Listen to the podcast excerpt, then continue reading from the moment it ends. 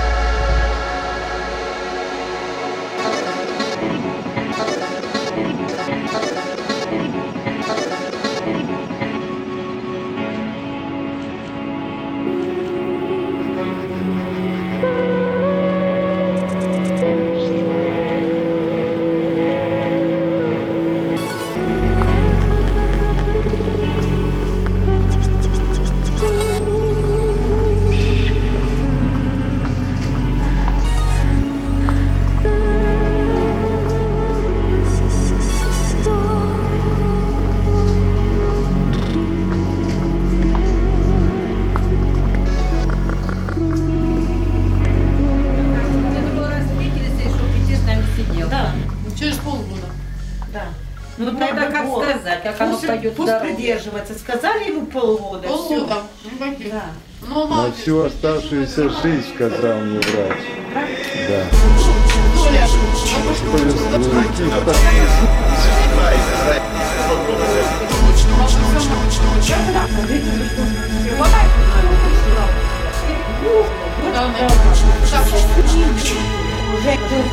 Так,